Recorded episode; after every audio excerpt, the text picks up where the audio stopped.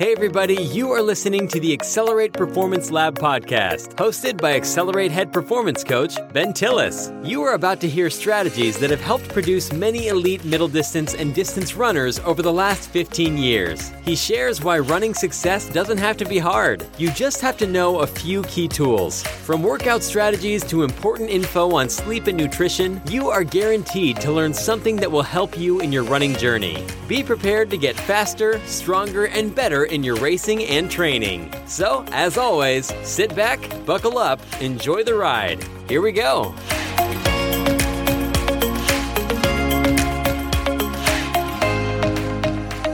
Hey guys, welcome back to the Accelerate Performance Lab podcast. I'm Ben Tillis, the founder, owner, and head performance coach here at Accelerate Performance Lab.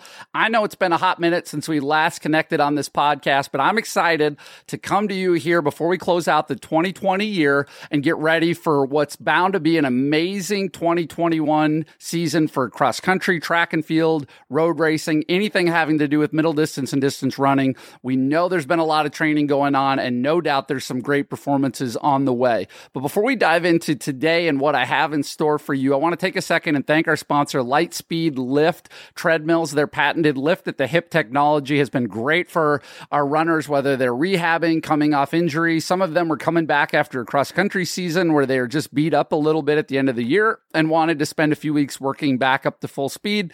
They used that treadmill as they built up their mileage again and we were able to take down that pounding. We could take up to 30 pounds off of them and allow them to be able to run normally but also get that opportunity to make sure they were staying healthy. We've also had other people coming back from injury and those that are just using it to get in a little bit more mileage or a little faster pace on their tempo runs um, while not getting all the pounding. So thank you to them for sponsoring this. We really appreciate that.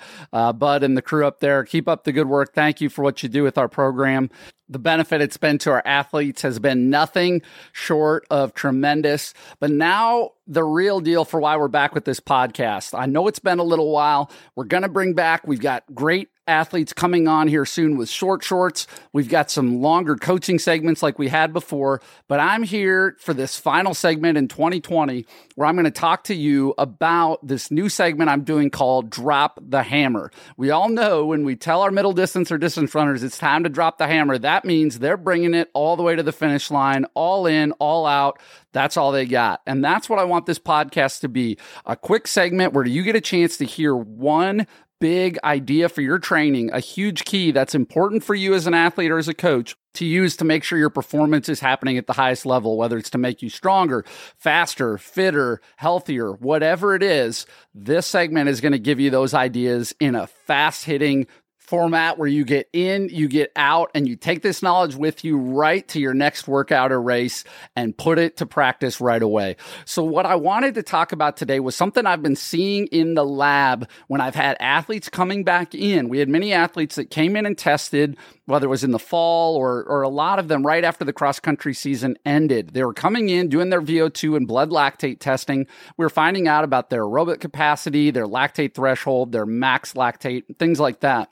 And what I was seeing when athletes were coming back is that I had some athletes when I was following their training and our Final Surge, uh, where I was just able to see the different uh, types of runs they were doing and the paces they were going. I was noticing that a lot of them were going faster on their uh, days that were aerobic days. Some of you may call those easy days or recovery days. But if we're talking mainly just in general terms, let's say aerobic days that could be a little harder, a little bit easier, but are meant to be mainly aerobic, I was seeing that they were pushing those paces and getting down into more more anaerobic type of efforts uh, and maybe mixing those systems a little bit too much because it felt good. Athletes that are that fit often feel good getting down there faster and they think, hey, if I ran faster, I got better.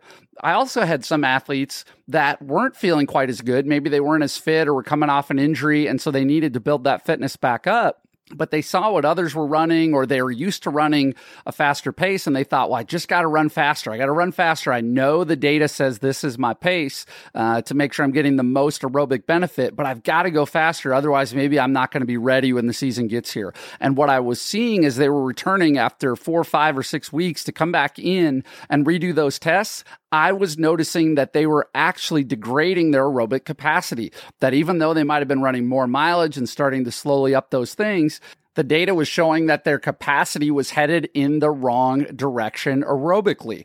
And so, one thing I wanted to be really, really direct with you guys today is to point out how important it is that you follow the paces that you've learned when you've come into the lab and you've seen your data and we've laid it all out. We said these are your paces for the different uh, workouts that you're going to be doing or the coaches that you're working with, and they've given you set goals and times for the paces. They know that if you hit those paces correctly, you're going to make certain developments developments in those areas. They aren't just pulling them out of thin air.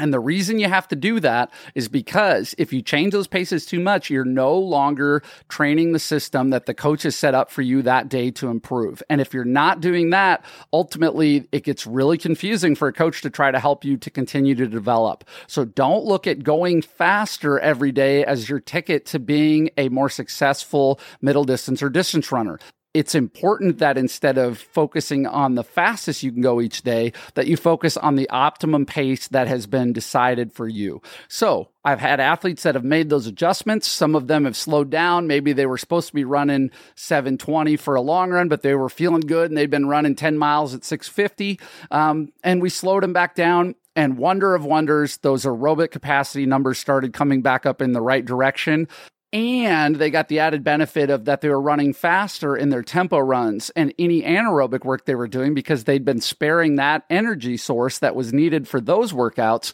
for the right time. And so when you follow the plan, you stick to those paces, make sure you're not going too fast on those easy slash recovery days. Allow your body the chance to be aerobic, make those gains in that aerobic world, you're going to find yourself in a position to do some pretty incredible things when the eyes are on you and it's time to perform. So now that you have that bit of advice to take back with you to your training and your coaching, I wanted to go ahead and share with you some thoughts I have on the Performance Lab itself. First off, I want to say thank you to everybody uh, that's been a part of this journey so far. We got to start this in the middle of this year, right in the middle of the pandemic when a lot of things changed, and it's been nothing short of amazing. The response I've gotten getting to meet so many amazing young athletes, their families, the coaches that have come and been a part of what we are doing here. It's just awesome to be able to provide an opportunity for our young athletes here in the state that might not be available to them uh, in their local communities. And frankly, the testing level is something that's not available to many athletes at any level around the U.S. So it's something I'm really grateful for that we've been able to connect. I've also been grateful to meet with new partners and have people that have been able to work with us We've had some athletes uh, look for nutrition benefits and, and been able to partner with Ellen Davis uh, at High V. And I've been able to partner with some mental strength coaching uh, with my business coach, Liz Need. And we've worked together in a lot of ways to really develop this program. And I think it's really great the opportunities that the kids now have to not just become a better runner, but also to learn more about themselves, what makes them tick, how they're able to perform at the highest level, not just on the track, but also in their day to day life. So I'm super thankful for everybody that's jumped in, been a part of it, taken the chance, and joined the Accelerate Performance Lab. It's been great seeing each of you succeed and grow, and I'm looking forward to meeting many new people uh, in 2021 as well. But that's just what I wanted to do. Take a chance, say thank thank you and be so appreciative of everything that everybody's done to make this uh, a new and exciting adventure and make sure it got off on the right foot. So thank you all. As we wrap up today's inaugural episode of Drop the Hammer, I want to make sure you do something for me when you finish listening to this. Go into the show notes and either follow along with this podcast or give us a follow on social media. Either way, you're going to get access to a lot more information that'll keep you up to date on when these podcasts drop, when we're running specials with the program, all the cool things we're doing with our athletes that are coming up that are going to give them more and more opportunities to continue to grow, develop, learn, and ultimately improve their performance. So get in there, follow along, and stay tuned for our next great episode on the Accelerate Performance Lab podcast. We will see you then.